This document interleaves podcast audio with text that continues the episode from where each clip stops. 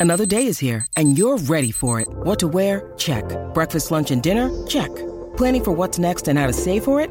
That's where Bank of America can help. For your financial to-dos, Bank of America has experts ready to help get you closer to your goals. Get started at one of our local financial centers or 24-7 in our mobile banking app. Find a location near you at bankofamerica.com slash talk to us. What would you like the power to do? Mobile banking requires downloading the app and is only available for select devices. Message and data rates may apply. Bank of America and a member FDIC. 630 CHED Inside Sports with Reed Wilkins. Weekdays at 6 on 630 CHED.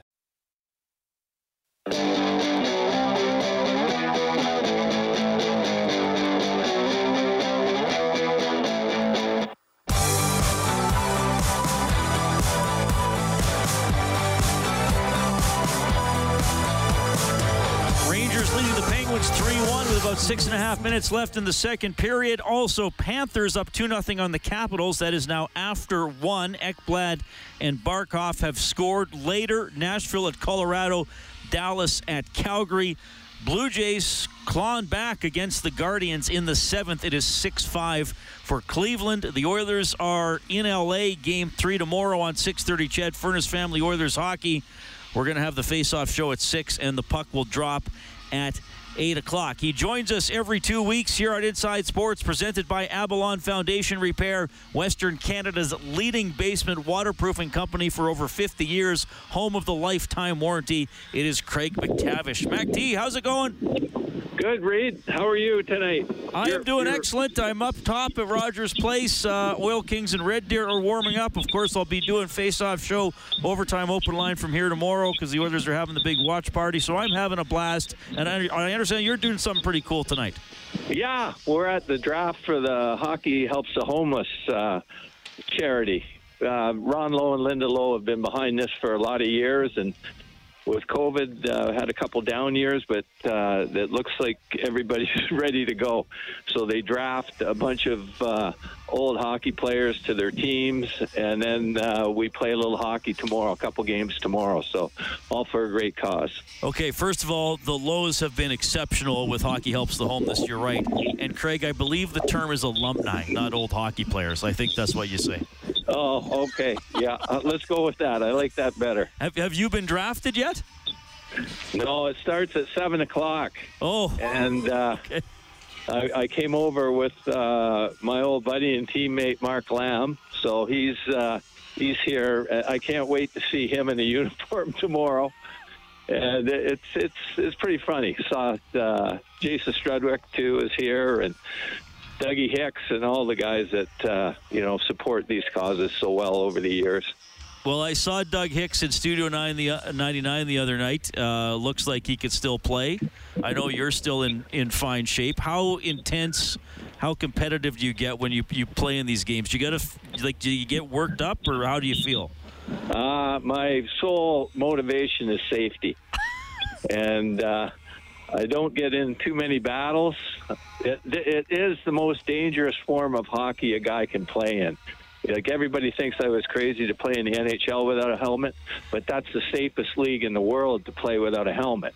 At least the players know what they're doing. They've got their balance, and this beer league hockey, um, that's not always the case.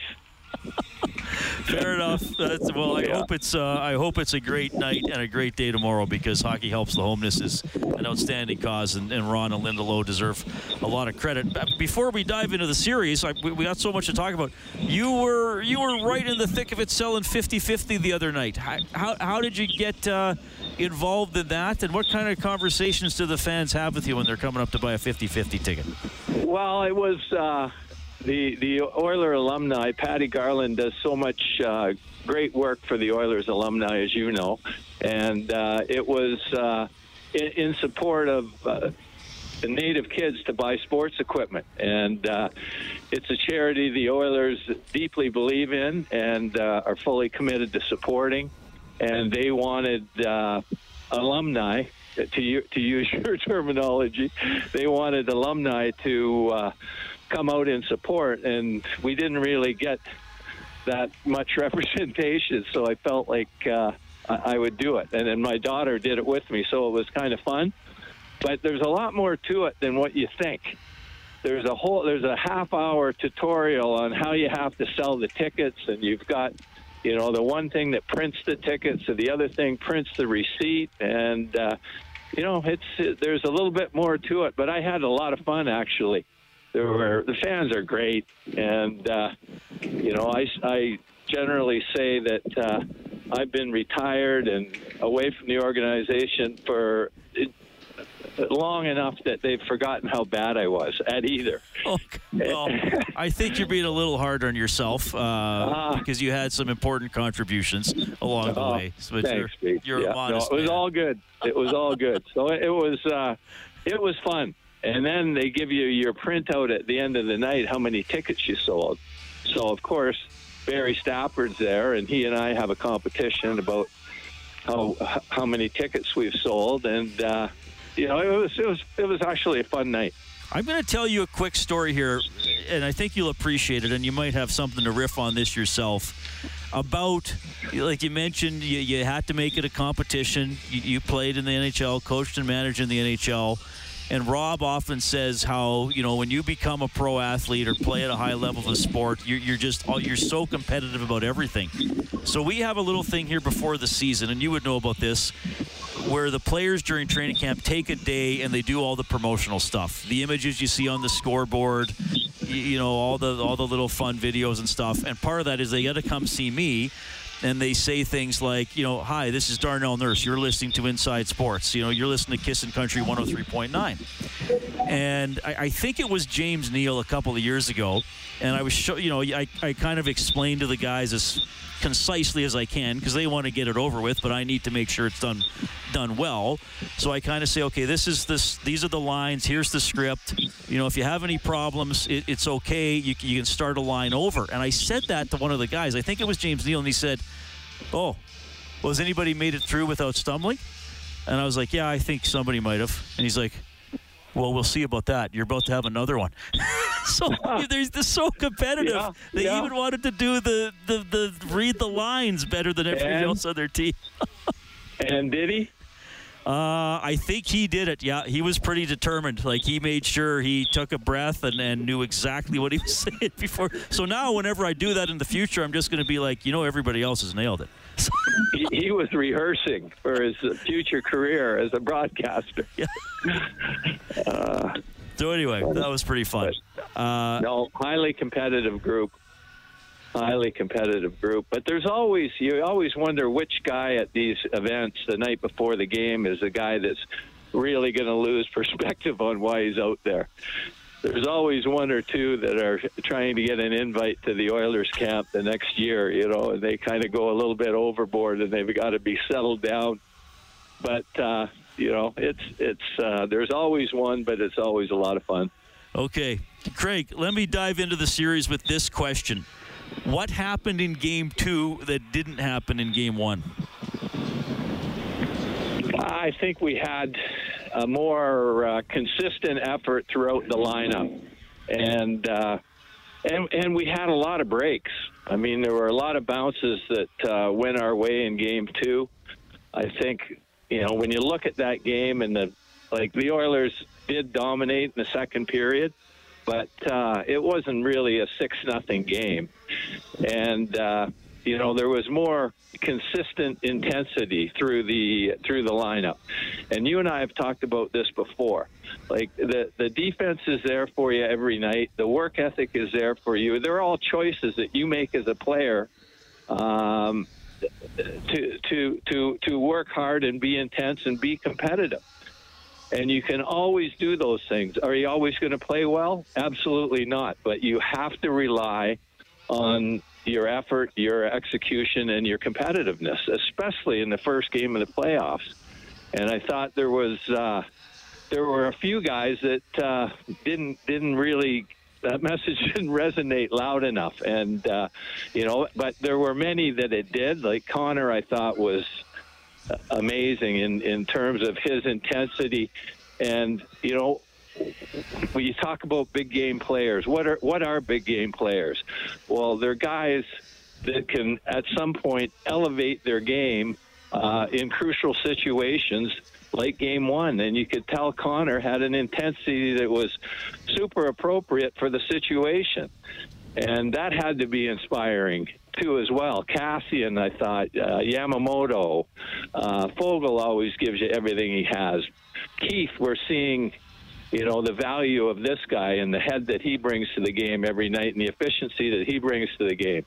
Bouchard, I thought, was really good in game two as well. So it was just, they had a lot of things go right. And uh, they they had uh, they they had a good effort. I mean, we're in an era where you know, motivation. The Oilers had to be more motivated than the LA Kings approaching that game. So motivational advantage is a big is is, is a big influencer in the outcome of the game in in today's uh, era of parity. I, I want to ask you something here that uh, Bob and I were discussing last night on the Face Off show. Now, this was obviously before what we knew was was going to happen in that game, but I still think it's a relevant conversation point. And Kopitar and Danault are going to play a lot, and they're going to play against McDavid and Draisaitl. It's going to happen in both buildings in this series, I would think. What do you think of the opportunity for Nugent Hopkins and whoever his line mates are to perhaps really be the difference makers the longer this goes? Mm, I, I, think the opportunity is there. Um, do do I think we can rely on that to win us the series? I, I don't think so. Uh, you know, like Trevor Moore was a good example. Like he played unbelievable in Game One, and I thought he outplayed uh, RNH. And I mean, those things, as much as it's a team focus you know, there's always somebody on the opposition that you have to match up against and, and outplay that person as he's trying to outplay you. And I thought that, uh, you know, if Trevor Moore continued to outplay RNH, that, that that would be, you know, difficult for, for the team to overcome, because Kopitar's and Leon, that that's, you know, those guys align pretty well in terms of who's going to outplay who. And, uh, you know, Danault, when you talk to people around the LA Kings organization, they'll tell you that he's been their MVP this year. So he's going to try and shut down and do things to uh, Connor and try and limit uh, Connor's productivity, which, as we all know, is very, very hard to do. So he, uh, you know, it's those guys. You need big performances out of uh, out of those three players for sure. And uh, you know, we got it in a better uh, a better way in in in game two. All right, and I'll ask you something else that Rob and I talked about after the game. Uh, what do you think of Brendan Lemieux, and what's the best way to deal with him? Well, I mean, I didn't mind at the last for him. He's a competitive guy, but he has trouble walking the line. You know, he gets on the wrong side of the line where he can be undisciplined and take penalties that are going to hurt your hockey club. And, uh, you know, and you, you don't want to make him a factor in the game by retaliating to some of the things that he's he's doing. And that I'm sure that's a focal point or a focus of the, the coaching staff to not let him be effective by the way that we react. You've got to play him hard and physical, for sure, and he he may he may retaliate and take a bad penalty. Uh, but I didn't mind at the end where there was 30 seconds to go in the game and LA went into their one-three-one system and they were just going to let the clock run out. Where Lemieux was, you know, he was going to try and take a run at somebody. I mean, I I kind of admire that at that point. Why wouldn't you do that? But uh, he, he's he's a guy that you don't want to uh, to to be a, a, a, positive factor for the LA Kings by us reacting. Uh, and retaliating to what he's doing out there. Yeah, well, I have flashbacks to watching Claude for sure. Though I think Claude had more offensive ability and scored some pretty yeah, big yeah, playoff he had. Yeah, yeah, for sure. But they, they're equally annoying. fair, fair enough. Okay. Yeah. Thanks for doing this. Uh, I got you number one on my draft board for Hockey Helps the Homeless. We'll see where you wind up going, Craig. I hope yeah. it's a great night.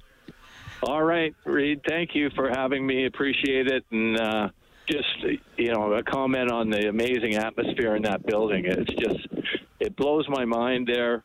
Uh, watching the game, just the energy level, and then the the fan camera was unreal last night. There was one guy at one point that was playing the air guitar. Remember that? Did you see that? Yes. and I mean, they were just so engaged, and it really is what makes playoff hockey so incredible in, in, in our city, and our fans were fantastic. And, you know, hopefully we're in for a long run. Absolutely. Well said. That is Craig MacTavish checking in tonight. He joins us every two weeks on Inside Sports for Avalon Foundation Repair, Western Canada's leading basement waterproofing company for over 50 years, home of the lifetime warranty. Always love Mac T's analysis, and he's a great storyteller as well. Okay, it's 648. Of course, I'm happy to hear from you, 780-496-0063. Uh, more on the Oilers as we move along. I'm at the Oil Kings game. It starts in about 11 or 12 minutes. Uh, we got got some news with the Edmonton Elks today as well. All coming up. Inside Sports on CHED.